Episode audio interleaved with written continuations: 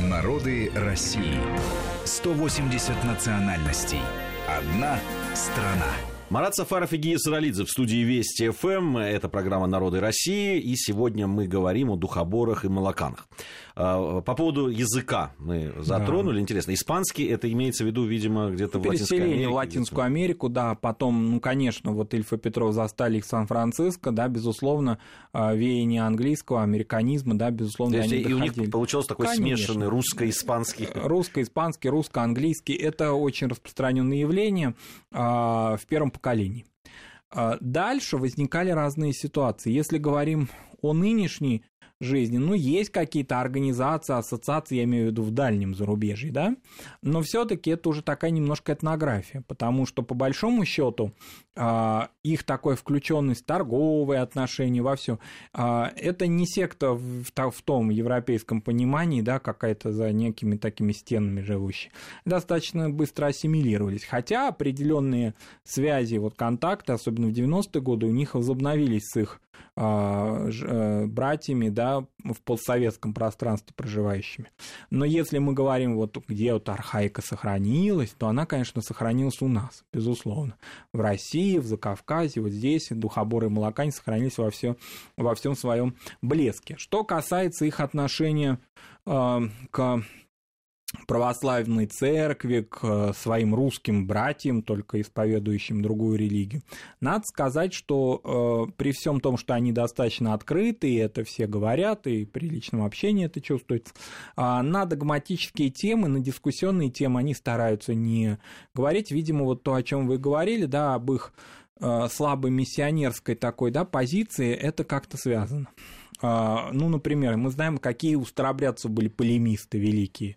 А, как старобрядцы это называли маститы. А, у духобор молокан такого не было, все для внутреннего использования. Там были старцы, но они такие, вот там Силуан Колесников, например, один из основоположников духоборства. Вот они там, значит, а, проповедовали. Но это все вот для внутреннего своего братства, не более того. Были... Вот с, с этнографической точки зрения, Марат, хотел бы спросить, а все-таки были праздники какие-то, которые они отмечали, э, да, вот, э, и связаны ли они с православием, или, может быть, какие-то гражданские праздники, они тоже, ну, там, Новый год какой-нибудь? Ну, в силу того, что посты они не соблюдают, христианский календарь, конечно, ну, так, может, не очень корректно сказать, у них, конечно, очень так а, если мы смотрим с позиции да, православия, а, все-таки он у них, конечно, сильно нарушен, скажем так, да, он у них совсем по-другому идет. У них нет, вот, например, вот, допустим, интересный момент, старообрядцы очень чтят дату, связанную с указом об укреплении начала веротерпимости 17 апреля 1605 года, который во многом их легализовал, если вообще не во всем их легализовал. Духоборам и молоканам тоже после этого указа хорошо стало житься но а, влияние вот такого события на них не отразилось.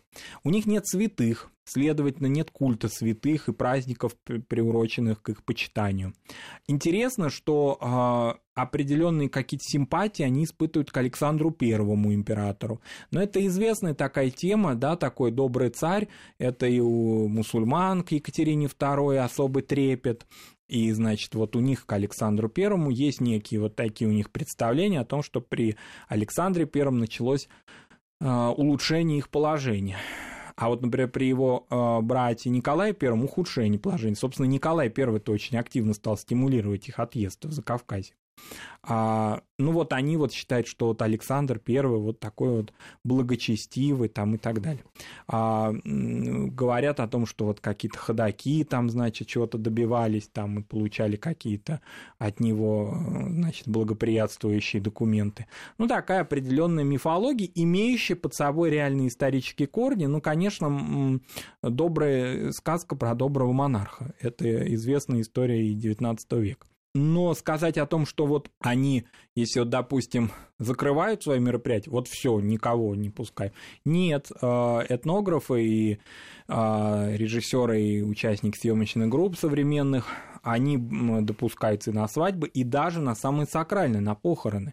Это известно всегда, что похоронные обряды, они более закрыты, чем свадебные обряды.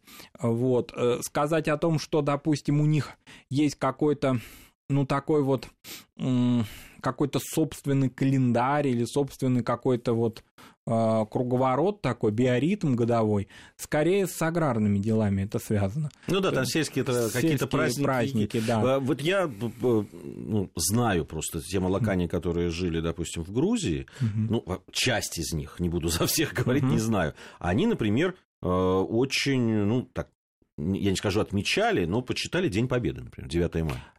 Интересно, Х... да, что вот они, во-первых, э, молокане, они, у них не было вот этих, ну, так, так скажем, они не так э, яростно или рьяно относились вот к пацифизму, скажем так, они были очень активные участники Великой Отечественной войны, и еще интересно вот это наложение колхозного быта и вот этого э, общинного быта. Поэтому э, если где и сохранились артефакты советской власти в Закавказье, то часто в поселениях э, этих людей, то есть там сохранились и, э, ну, это очень хорошо, интересно видно, сохранились и серпы с молотом, и определенная вот такой вот символика, она там сохранилась, потому что, может быть, это еще если потоньше там немножко, да, поуглубляться, это может быть что-то такое, демонстрирующее их советскость и русскость в этой и уже совершенно изменившейся реальности и политической политической, идеологической реальности.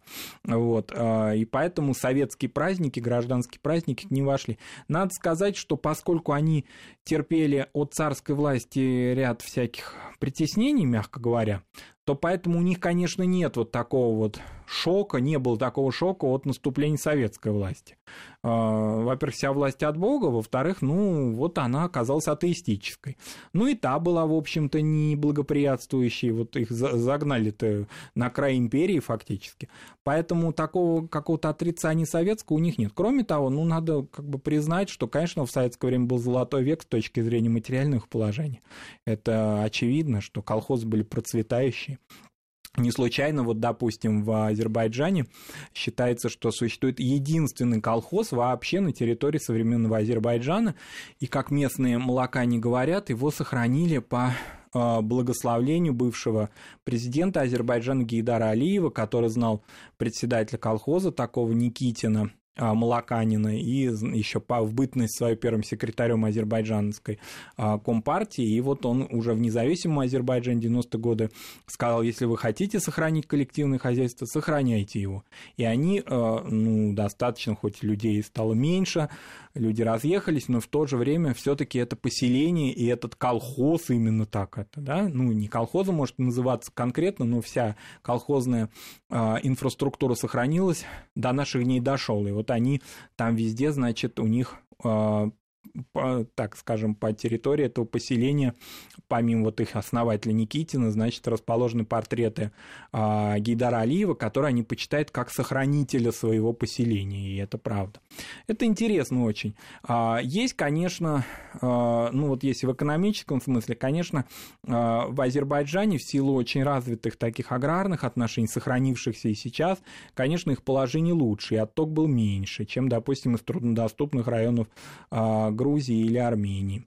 А некоторые проблемы возникали у них, опять же, не адресованные против них, но просто так сложилось, что вот они на э, месте, да, на, фактически на, в пространстве боевых действий, это имеется в виду вокруг Карабаха, потому что жили они там тоже компактно, и на этих территориях, где велись боевые действия, располагались их поселения, и, конечно, это было очень трудно. Но интересно, что и армянские люди, и азербайджанские люди все э, относились к ним с большим э, почтением и как бы не втягивали их в собственный конфликт, то есть не требовали от них какой-то позиции, вы с кем.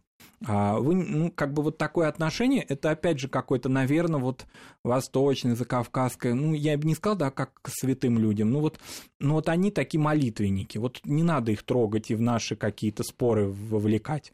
Они здесь живут уже 200 лет, мы привыкли к ним, эти люди, женщины в белых платках, а, они молятся, и, и не надо их втягивать в конфликт. Это, наверное, была единственная правильная, конечно, позиция. Еще по поводу, ну, мы всегда Мгм. стараемся там сказать, о, о капусте мы уже сказали, Сказали. а все-таки сохранили ли какие-то, может быть, ну, традиционные блюда именно русской кухни, несмотря на то, что жили и в окружении другой уже, в том числе... Богатейших таких кухонь Да, да, да, тради- традиционных э, кухонь. Э, Вот насколько здесь они адаптировали или нет? Две минуты у нас буквально на это. Да, безусловно, это, конечно, некая такая смесь. То есть, конечно, а, русская кухня, например, в а, спос- способах приготовления блюд, ну, например, в том, что большая часть блюд отваривается, в отличие от закавказской традиции, допустим, жарения блюд, а, потребляют достаточно много, допустим, а, ну, ка- картофеля, то, чего нет у